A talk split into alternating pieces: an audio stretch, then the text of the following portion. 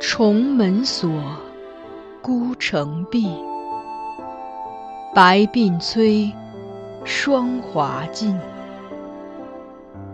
这是一段淹没于仁宗圣治尘埃缝隙中的爱情。原本也可是风流少年郎，或极地登科，或闲云野鹤，却囿于深宫，长叹此生。幸而这寂寂的人生中，还有一点缱绻可以留恋。他看着她从垂髫稚子成长为窈窕淑女，看着她情窦初开，初尝愁滋味。看着他因为君主的一念之差，被包装成华丽的摩诃勒，置于神龛中被炙烤。他把它当作唯一的依附，他亦愿意给她此生所有的温度。于他们，是无关他人的情爱；于天下，却是大逆不道的罪孽。锦上繁花，天加宠溺，无法开启紧闭孤城。紫陌红尘，若爱若恨，只是由不得认真。枕上空山深下影，终成三春梦魇。一阙宫墙，两相独绝，唯寄望来生陌上，拾到他。遗落的花钿。欢迎收听米兰 Lady 作品《孤城闭》，由菊与纸播讲。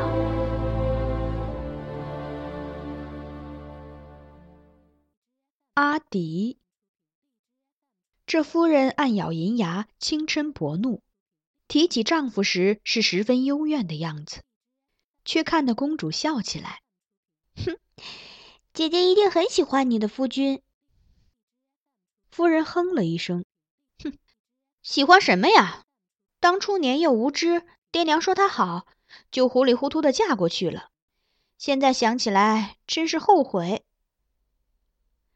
那你嫁之前见过他没有？公主问。夫人颔首，垂目想了想，忽然有一抹羞涩笑意微微展现。但她很快抿了抿唇，掩饰过去。公主旋即笑道：“姐姐的夫君一定容貌俊美，学问也不错。”卓意打量了一下夫人装扮，他又作论断：“官在四品以上。”夫人奇道：“姐姐如何？”话音未落，已觉不妥，赧然咽下那显而易见的“知道”二字。公主便告诉他。姐姐提起做女儿时见到她的情景，面露喜色，自然是她的容貌令你满意。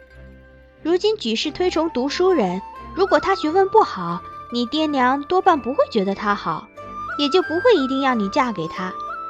而姐姐虽然装扮素雅，但周身所用无一不是精品。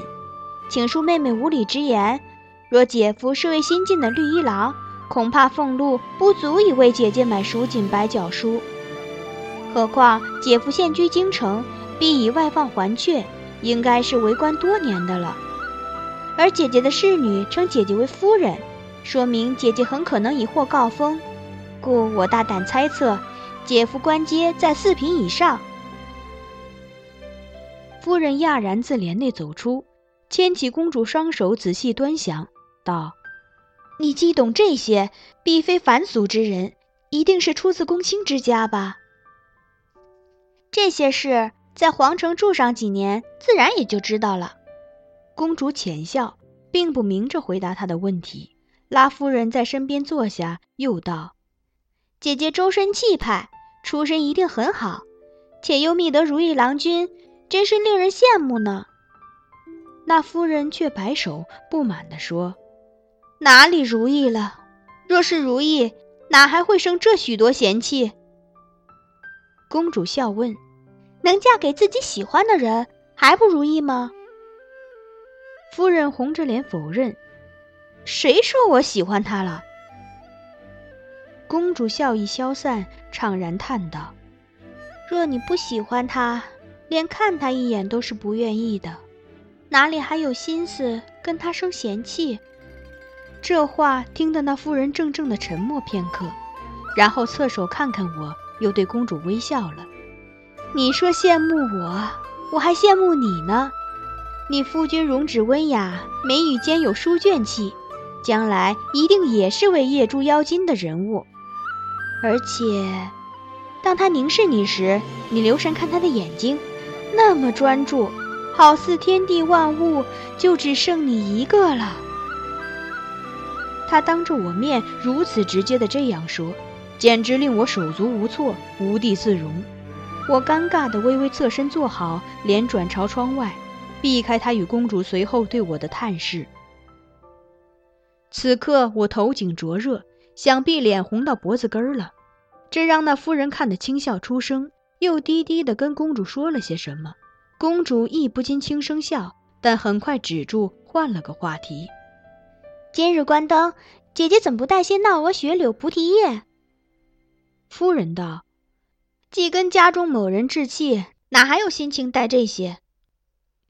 公主笑道：“我看姐姐现在心情渐好。”若不嫌弃我头上的花样粗陋，我便送一些给姐姐戴，如何？夫人欣然接受，笑着道好。于是公主立即摘下头上的几簇闹蛾雪柳，逐一插在夫人的冠子上。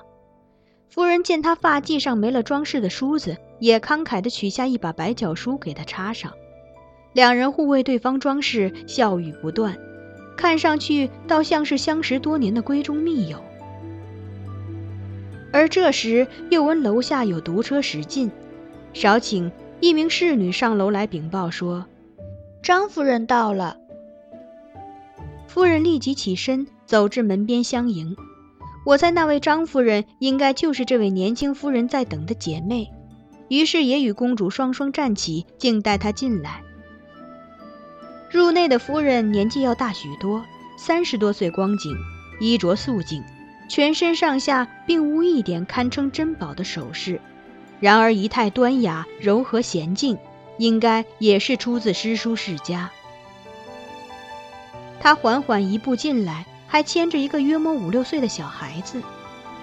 房中的夫人一见他，即上前施礼，称他张姐姐，而张夫人亦随之还礼，口中轻唤若竹，想来应是那年轻夫人的闺名。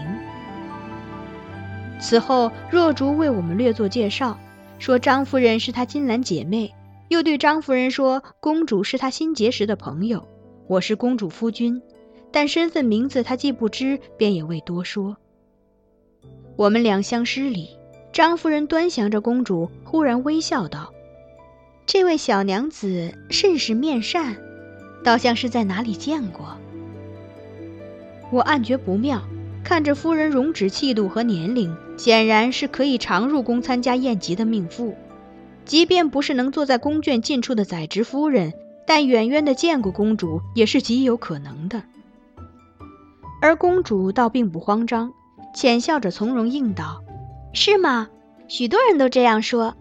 我想，如果不是我的容貌与哪位贵夫人相似，便是我长了一张路人脸，因此大家见了都觉得以前见过。”闻者皆笑，也就不深究这个问题。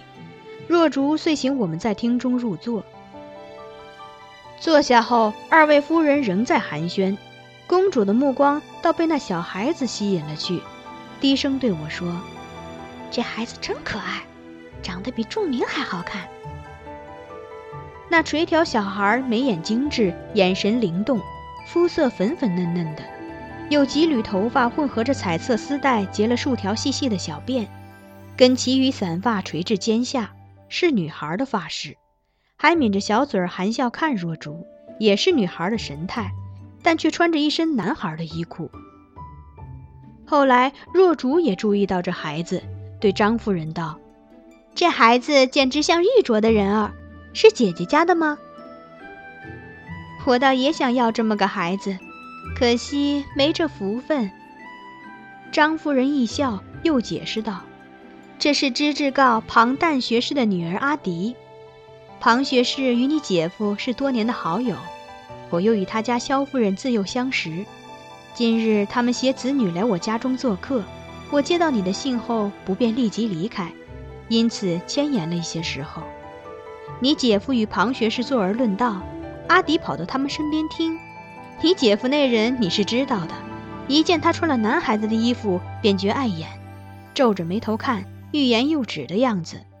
我担心他又说出什么不中听的话，忙告了个罪，带上阿迪，找了个借口出门，对他母亲说，顺便带他看看花灯，一会儿再回去。所以他跟着我来了。若竹抚抚阿迪的头发，笑对他说：“大人坐而论道，你也感兴趣，能听懂吗？”阿迪低眉淡笑不语，而张夫人则从旁应道。你别小看他，他现在虽只五岁，但庞学士一向把他当男孩教导，四书五经已会背不少了呢。若竹越发好奇，又问阿迪：“那今日他们谈论的是什么？”阿迪抬起头，顺了顺目，嘴角翘出个明亮笑容。司马伯伯说：“相扑的女子衣服穿的太少，羞羞。”不成体统，要请官家不许他们再在街上表演了。